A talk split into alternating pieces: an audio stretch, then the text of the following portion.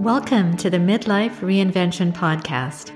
I'm your host, Kavita, and the founder of Power Purpose Play, a global community of women in midlife. I'm here to tell you that it's your time now to rediscover what has always been inside of you and bring that out into the world. If you're wondering what's next, but don't know quite what that is, or if you feel a twinge in your heart telling you that you have so much more to do and so much more to offer, you're in the right place. Ask yourself, if not now, when? Do you want to leave your job? Start your own business? Take control of your health? Reignite the passion in your marriage? Write that book, or at least that first chapter? Transitions like this can be daunting, but through listening to my story and interviews with incredible women every week, I hope to inspire you to take action. I rediscovered myself after the age of 50, and I know you can too. It's my time now to help you do just that. I'm so excited you're here. Let's dive in. Hi, my dear friend. I hope you're doing well. I am recording this episode as we are spending a week with our extended family in a beautiful cottage or cabin in an area called Muskoka, which is just north of Toronto in Canada. It is such a beautifully serene and peaceful area full of lakes and forests and I feel totally and utterly blessed as we have generations of my family here, from my parents, who are now great grandparents, to our newest baby addition from my nephew in England, and of course, to the two dogs in our family who are enjoying the beautiful outdoors and each other's so much. Every day we enjoy the beautiful lake and the dock and swimming and playing games and laughing. And every night we have a feast, amazing food, and drink in just pure happiness and love everywhere. The gratitude in my heart is overwhelming, and I thank God not only for my family, but for the ability to share my thoughts and lessons from other women with you here on this platform. When I first started this podcast, I wasn't sure where it would go, but I find as we are now on our 64th episode, that is something that not only feeds my soul, but hopefully resonates enough with you that you enjoy it every week and we'll share it to those who you feel will benefit. For today's episode, I thought I would share a recent article I wrote for the amazing online publication called Kuel Life. That's K-U-E-L Life. I thought it was appropriate to share here because I think the topic of confidence in oneself is one of the most important things we can build as we approach midlife and beyond. The article I wrote was called the what, why, and how of building confidence in midlife. As you know, over the last several years, I've had the honor of interviewing countless women who have faced adversities and challenges in their lives, yet have somehow managed to move past those challenges to become even greater versions of themselves. I've often asked myself, what has made these women different? What secrets do they have? The answer always boils down to this, and that is confidence. Each of these women believed in themselves, believing that they were capable of doing whatever they set their minds to. It is a deep knowing, a quiet understanding that originates from within that fuels their being. But what really is confidence? According to the Webster Dictionary, it is a feeling of self assurance arising from the appreciation of one's own abilities and qualities.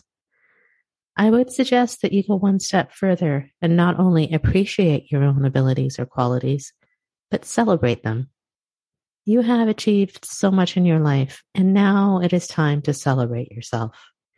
Take some time to write down a list of things or accomplishments, however big or small, that you have achieved that you are proud of. Make a list of your successes and remember that you did this. When you remember what you did to achieve these things, it will allow you to channel your self confidence. So, why is it so important to build your confidence? Without it, it is difficult to take the first step to realize your dreams or the steps that follow. You will find every excuse in the world to put it off, procrastinate, blame others or events or lack of time or money or any other reason for not starting for example, it took me three years to move from the idea that I wanted to leave my corporate career to actually doing it. Why? Because I was afraid of pushing myself outside of my comfort zone. Consider this quote from a previous guest I had on this podcast, Dr. Caroline Brookfield. There's a comfort zone, a growth zone, and a panic zone. The trick is to find the edge of your comfort zone into your growth zone without going into a panic zone. When we develop confidence in ourselves, we shift our mindset from a limited mindset to a growth mindset. As Tony Robbins says, the first step in building confidence is knowing why you want to achieve it. Once you know your purpose, learning how to build confidence becomes a matter of retraining your brain. He goes on to say that confidence is not something people are born with. It's something you must create. Building confidence creates the feeling of certainty that you can accomplish what you set out to do. So, what holds us back? In a word, is fear. If you don't have the courage to face your fears, you will not develop the confidence to move forward. It's really as simple as that, but of course, not simple at all. Another common theme that I've uncovered and that I've experienced myself is that to develop courage, we must act despite our fears, acknowledge the fear and recognize it is there, but make a decision. Am I going to let this fear paralyze me or am I going to use this fear to fuel me forward? Think of the analogy of sitting in your car. Fear can either be the brakes that stop the forward momentum of movement, or it can be the fuel with which moves you forward. It's your choice. About six years ago, I heard that little voice. That inner being in me kept on showing up, telling me that things needed to change. It was a deep inner knowing that things were not right as they were. Things were fine, but they weren't great. That's when I was faced with the fears that immediately arise with the prospect of change. What if I fail? What will people think? What if I actually succeed? These fears, like the brakes in the car, stopped me from moving forward for at least three years. Until that voice inside of me grew so loud that I couldn't ignore it anymore. And that's when I decided to face my fears with courage. Once you acknowledge the fear for what it is, yet despite it, take one first step. Wow, see what happens. Your confidence develops. Slowly but surely, one step at a time, you gain the confidence to do one thing and then the next. You begin to believe in yourself more and more, and momentum builds, and you continue to do more and more until you face the next fear. Then the cycle begins all over again. So, how do we develop the confidence muscle? As women, especially in midlife and beyond, we have developed certain habits that really undermine our confidence. To build our confidence muscle, it is important to pay attention to the words that we say the thoughts that we think, and the actions that we take, or in this case, don't take. So if we talk about the words that we say, for example, as women, especially, we're often programmed to play small. From when we were little children, we were often told to be seen but not heard. Not always, of course, but our upbringing in society has caused many of us to lose confidence in ourselves and our own abilities. On the other hand, if as children we were encouraged to speak up and use our words, we tend to be more confident as adults. By learning how to communicate with authority, we can begin to stand up for ourselves and gain confidence. There, this is really evident in some of the words that we use, for example, in our everyday conversations or in our writing. If we start to take notice of some of these undermining speech patterns or habits, we can start to eliminate them from our communication, which can help lead to more confidence. So, for example, take notes of some of the words that you use, may use in everyday verbal or written communication. For example, words like just, actually, and almost as if saying things like, I just think, or I actually disagree, or I almost suggest that we do such and such, or unnecessarily apologizing sorry to bother you, but what about when we're saying, Am I making sense? Or does that make sense? Instead, we should be saying, I look forward to hearing your thoughts. Another thing we commonly say is, How about when we say, I'm no expert, but implying that you have no authority?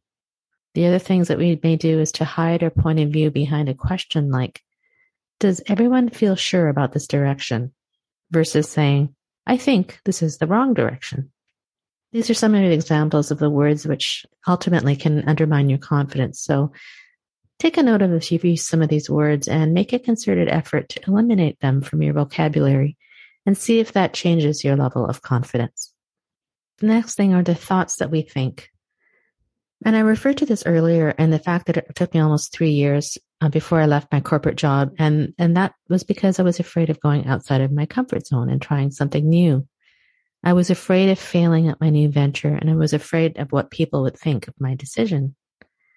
The reason we don't challenge ourselves or have confidence in what we do is, as mentioned, fear. And fear is a very real emotion, but often it is something that we make up in our thoughts about a future or projected outcome of something. Fear causes us to lose confidence in ourselves. But what are we really afraid of? We are afraid of the unknown, the fear of failure, fear of success, the fear of judgment and what will people say, and the fear of consequences as what will happen if. Ask yourself, what am I really afraid of? What fears do you have right now which are causing you to lose confidence? Are these fears imagined or are they real? The third thing we do is, is the actions that we take or don't take. There really are certain things we do as women, especially, which stop us from acting and being confident in our next steps. So, do you find yourself hiding behind some of these actions that I, I'm going to mention now? Reflect on these actions you may be taking. For example, we might think, we have to do this before that, or I have to get this one done before I can do the next thing. Or we may ask too many people, other people's opinions about a decision or action. How about making sure everything is absolutely perfect before you put it out into the world? I'm kind of, um, I've had that a lot before and, and now I'm trying to put things out there, not completely perfect. And it's okay to do that. How about feeling like you need to be more qualified or more educated, more knowledgeable before you can do the thing? What about using other people's ideas rather than being confident in your own? And what about not telling your own story or putting yourself out there? What about not negotiating our true value?